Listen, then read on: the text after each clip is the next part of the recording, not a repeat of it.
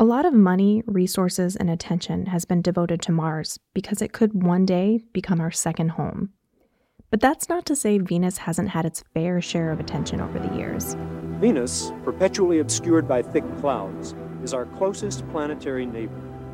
Because it is similar to Earth in size and mass, it may provide information for a better understanding of Earth. NASA last sent a spacecraft to orbit the planet in 1990. Its synthetic aperture radar, or SAR, will provide a resolution of the planet's surface not seen before. Russia, formerly the Soviet Union, sent a whole slew of mostly successful missions to Venus. It was an achievement of space technology which rightly earned international acclaim for Russia and opened new space frontiers. And Japan has an orbiter there now. The tricky part is sending a robotic mission to the surface. Most have only survived for a few hours. So, why send a robot to a planet that will destroy it? Venus is this fiery hot body that can melt lead at the surface, right? That's NASA Discovery Program lead scientist Thomas Wagner. Why does it have such a different path than what we took here on Earth? We want to know if there's active volcanoes. We want to know if there's plate tectonics like the Earth, things move around. And these missions ultimately help us understand those kinds of questions. As we learned in the last episode of Space Curious, Venus eats spacecraft for lunch. We've tried to set a couple of spacecraft on its surface. They've lasted not that long. It used to be, in the US, NASA was the only way to fund and send a spacecraft to another world, but not anymore. Commercial space companies are taking planetary science on, funding and planning their own missions in record time. In this episode, we'll find out how NASA makes the tough choices, selecting which missions to send to other worlds, and how Rocket Lab plans to be one of the first private companies to go to Venus. From WKMG in Orlando, this is Space Curious. I'm your host, Emilee Speck.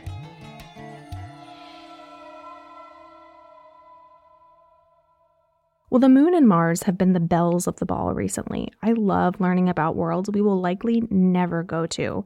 In our solar system, Venus is a fascinating, hellish world. Covered in volcanoes with surface temperatures that could melt most metals, it's a hellhole. But it's also an example of climate change that Earthlings might want to pay more attention to.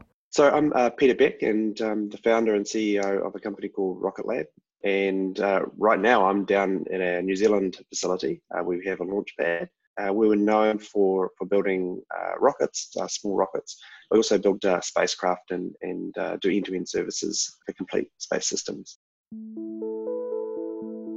All these other CEOs are like, let's go to Mars, let's go to Mars. And you're like, Venus. Why is that? well, I mean, I've always had a fascination for Venus for, for a couple of reasons. Um, you know, Venus is a, is a very close analog to Earth, you know, similar mass, similar size. Uh, but but you know it's it's a planet that has had uh, complete climate change runaway, and I think there's a lot that we can learn uh, from that. Uh, you know the, the, atmosphere is the majority CO two, and it's it's just it's just an incredible place. And a relatively short time ago, on a galactic scale at least, you know, 800 million odd years, Venus was a very very different planet than, than it is today. Beck and many others agree there is a lot to be learned from the planet known as Earth's twin. If you look through our solar system, there's kind of a few accepted places where there could possibly be life. Um, and certainly uh, a few places where there could, you know, possibly could have been life. And Venus is one of them. And to me personally, I think, you know, the, the question, you know, are we the only the only life forms, is a huge you know, a huge question for humanity. And it's not unreasonable to assume that if you can find life, uh, life in the clouds of Venus, for example, then uh, life is most likely, more, more likely than not, prolific throughout the universe. When a scientific paper came out this year about possible signs of life in the clouds of Venus, it was another reason to want to go there. But Rocket Lab was planning its mission long before that. The company was already building a spacecraft for NASA to send to the moon. So I said to the team, okay, guys, this has got to get to the moon. If it's going to get to the moon, let's just make it get to Venus. So, um, you know, the spacecraft that we've developed to deliver, you know, that that mission for NASA is basically identically identical to the spacecraft that will take to Venus. What does that spacecraft look like? Well, the spacecraft mass is over 300 kgs, and the majority of that is propellant. Um, and that gives us enough delta V to um, you know to get a, a, you know a positive C3 margin to actually get out to some of these um, some of these more interesting places. Let me try and translate that for you. This relatively small spacecraft will weigh under 700 pounds, but Beck is saying most of that weight comes from the fuel on board, and having more fuel or propellant allows Rocket Lab more capability to change the direction of the spacecraft or change velocity to maneuver in space and head to Venus or destinations beyond.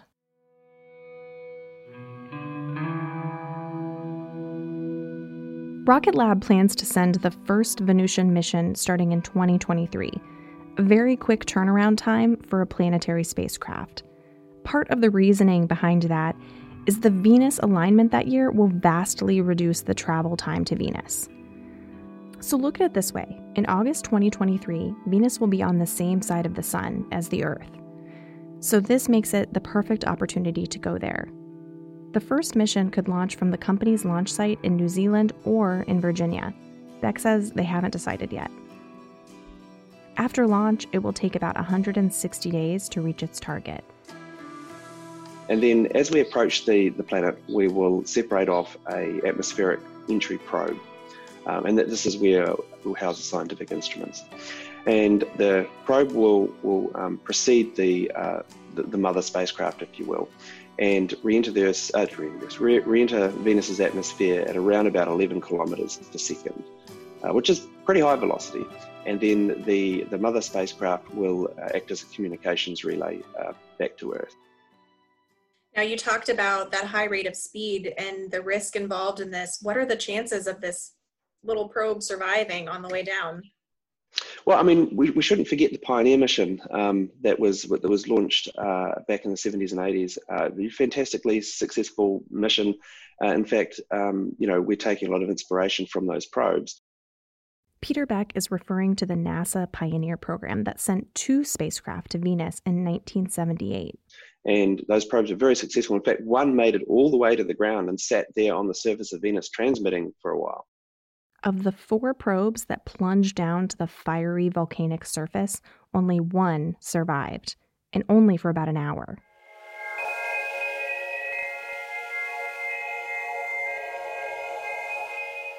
After the break, we'll hear from NASA headquarters about how the space agency selects missions to go to planets like Venus and what it's like to be one of the scientists hoping NASA picks your mission.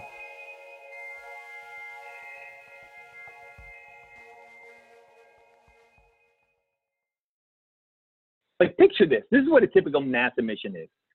Somebody goes into a laboratory someplace and says, Oh, you're making this crazy impossible to do measurement here in the lab with a staff of technicians and all the room and power that you want. And then they say, I got a great idea. Let's make this really tiny. Let's put it on a spaceship. Let's have it survive a rocket blast where it gets shaked and taken up to four Gs and smashed around. Let's put it through space for four or five years. Let it get bombarded by radiation. And then let's get to get to this place and still make these measurements as good or better than you did in the lab right here. That's Thomas Wagner. He has a really cool job at NASA you've probably never heard of. And I'm the lead program scientist for the Discovery program, which launches what we consider on the small to medium side of missions to explore our solar system. These spacecraft typically cost less than 500 million to design, build, and send to its destination. That's not chump change. But when compared to NASA's largest robotic missions, known as flagship or strategic missions, that cost several billion dollars, it's a relatively small cost. The Discovery program actually traces its origins all the way back to the late 80s when people first started talking about could we do things faster, better, and ultimately cheaper. Um, and then in the early 90s is when the program really kicks off. Wagner says competition is key to the success of this program. Here's how it works. What happens is the community of scientists, both at NASA centers out at private research institutions and out in academia, they propose missions to NASA that come in under a competition. And we get anywhere from like 15 to 30 missions around. And from that, we down select probably to one or two missions that we pick ultimately to fly. And it's a really different way of doing business. By offering this once in a lifetime opportunity for many, Wagner says NASA hopes to draw the best ideas and most innovative approaches. But also because they're in that lower cost category compared to some of these larger strategic and other missions, people can afford to take risk. And that's why we've even seen things like the first rover on Mars are from Discovery. The first samples that we brought back from a comet and asteroid were from Discovery. Working on a mission that actually goes out into the solar system to conduct your research is a dream for any scientist. You want to be a part of the group that went and launched that mission and collected that data. You want to be sitting there in front of the screen when you know this thing is landing on another planet and picking up a scoop of sample or whatever it is. So it really plays an important role kind of in the lifeblood of being a scientist, too. And the goal of discovery is fundamental to understanding our solar system and how we got here.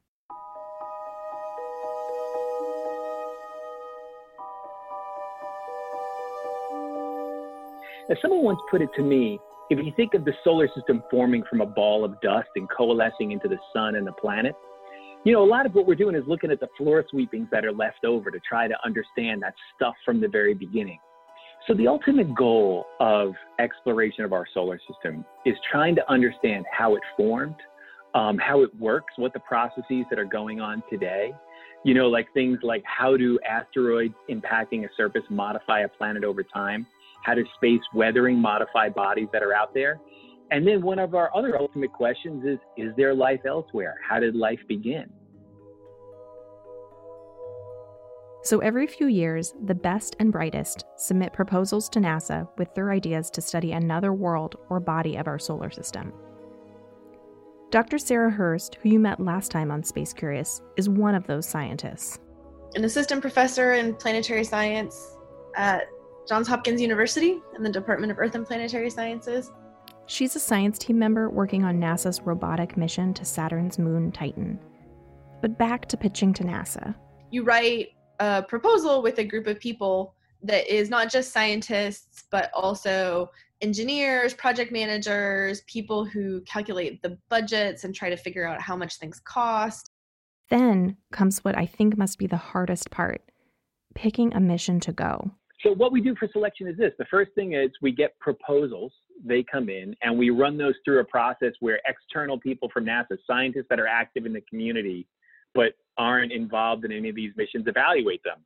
And we have a whole bunch of different criteria we look at, which is like how compelling is the science? And then Wagner and his team at NASA try to figure out can the proposal be done on a budget? Does it overlap too closely with any other missions planned? And then we get down to nitty gritty details like, okay, does this instrument make the specific measurement needed to really answer the question they said they were going to answer? Next, a group of program scientists like Wagner and NASA program executives look at everything and break the missions up into categories or classifications. Category one is, oh, you got to fly this. Category four is for whatever reason, we don't think it's ready to fly. And sometimes it's, we don't think they can build it within the budget. Then in the middle, we have a thing called category two, which isn't quite as good as one. And then there's category three, which is, hey, this needs some technology development. If you invest money in it, this might be the kind of thing you want to fly down the road. Then all that goes to another committee who overlooks the whole process and makes sure it was run fairly. But it still isn't over yet. All of this evaluation goes up to the top people at NASA's Science Mission Directorate. And this is a pretty broad group of people to overlook the entire portfolio.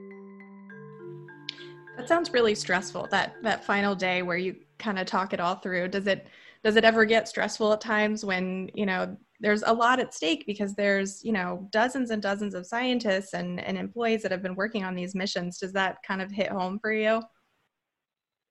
So it is because you realize that these are people's jobs that are on the line. And you realize also they have put a lot of time into this. Like They've been working on these mission proposals, some cases for 10 years or longer, right? They have, it takes a long time to dream one of these up, and maybe it's even been submitted before and declined, and they've tried to address the issues. But the other thing is, it is so much fun. Like, it is such a privilege to sit there in the room and hear about, you know, it's literally science fiction, right? It's like taking us to the next level of understanding and exploring the solar system. And there's always amazing ideas that come in, and it's it's a lot of fun for all of us that are involved. But we do understand the gravitas of the situation, and that's never far from our minds. After all that, several proposals get selected to move on. The whole selection process has four phases, and what we just heard about is still all part of that initial phase. But eventually, NASA does make a final selection then we go back to the drawing board one more time and make sure all the designs are finalized and all of those things before we actually start um, you know cutting metal to build the flight instruments and the spacecraft and everything else. At the time of this interview nasa was at a critical point in the selection process. I had a lot of questions about the potential venus missions because of the recent possible discovery of signs of life in the clouds there but nasa has not yet announced which final missions will get the green light yeah, so we have two that are going to go to Venus.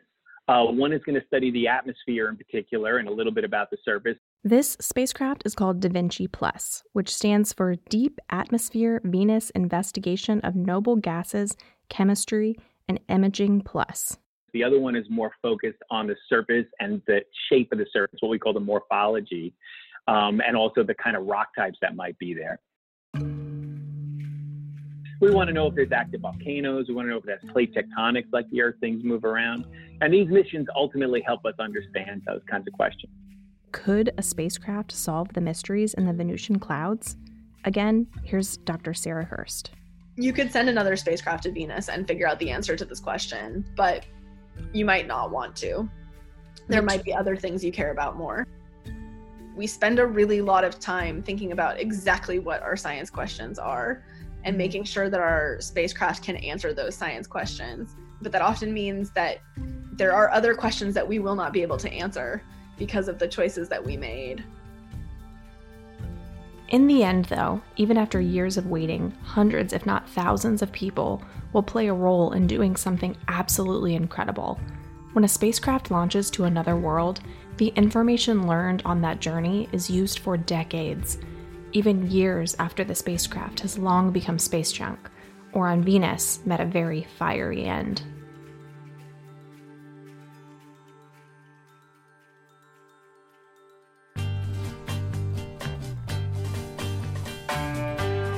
Hey, space fans, I can't believe this is the last episode of the very first season of Space Curious. We're already hard at work on a second season, and I can't wait to share those episodes with you. I'm always looking for intergalactic questions to answer, so please continue to submit your queries at clickorlando.com slash space. You can also reach out to me directly on Twitter at emspec. Find more episodes of Space Curious wherever you download your favorite podcasts. This episode was recorded, edited, and co produced by Zach Rosen and myself.